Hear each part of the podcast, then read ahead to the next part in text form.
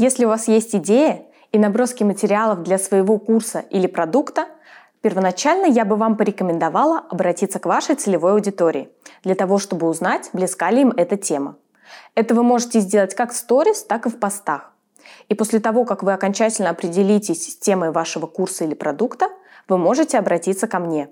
Я подскажу, на какой площадке лучше запускать ваш курс или продукт, исходя из ваших целей и задач. Приведу в пример одну из платформ, на которых можно разместить свой курс или продукт. Этой платформой является GitKurs. На этой платформе есть весь функционал для запуска.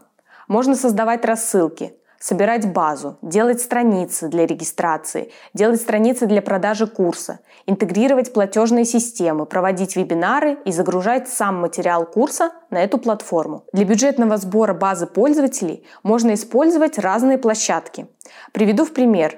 Такие как Тильда, Google Анкета и различные конструкторы чат-ботов. Каким бы образом ни была собрана ваша база пользователей, я смогу ее перенести на любую платформу вручную. Я организую всю техническую часть не только для проведения онлайн-курсов, но и продающих вебинаров. Создам автовебинарные воронки, процессы, рассылки, создам лендинг для регистрации, продающий лендинг, настрою чат-боты и произведу интеграцию платежных систем. Это далеко не весь список работ технического специалиста, необходимый перед запуском продукта или курса. Возникает вопрос, можно ли обратиться ко мне на одном из этапов перечисленных мною работ? Конечно, можно, но выгоднее это сделать в самом начале, когда у вас появилась идея о создании курса.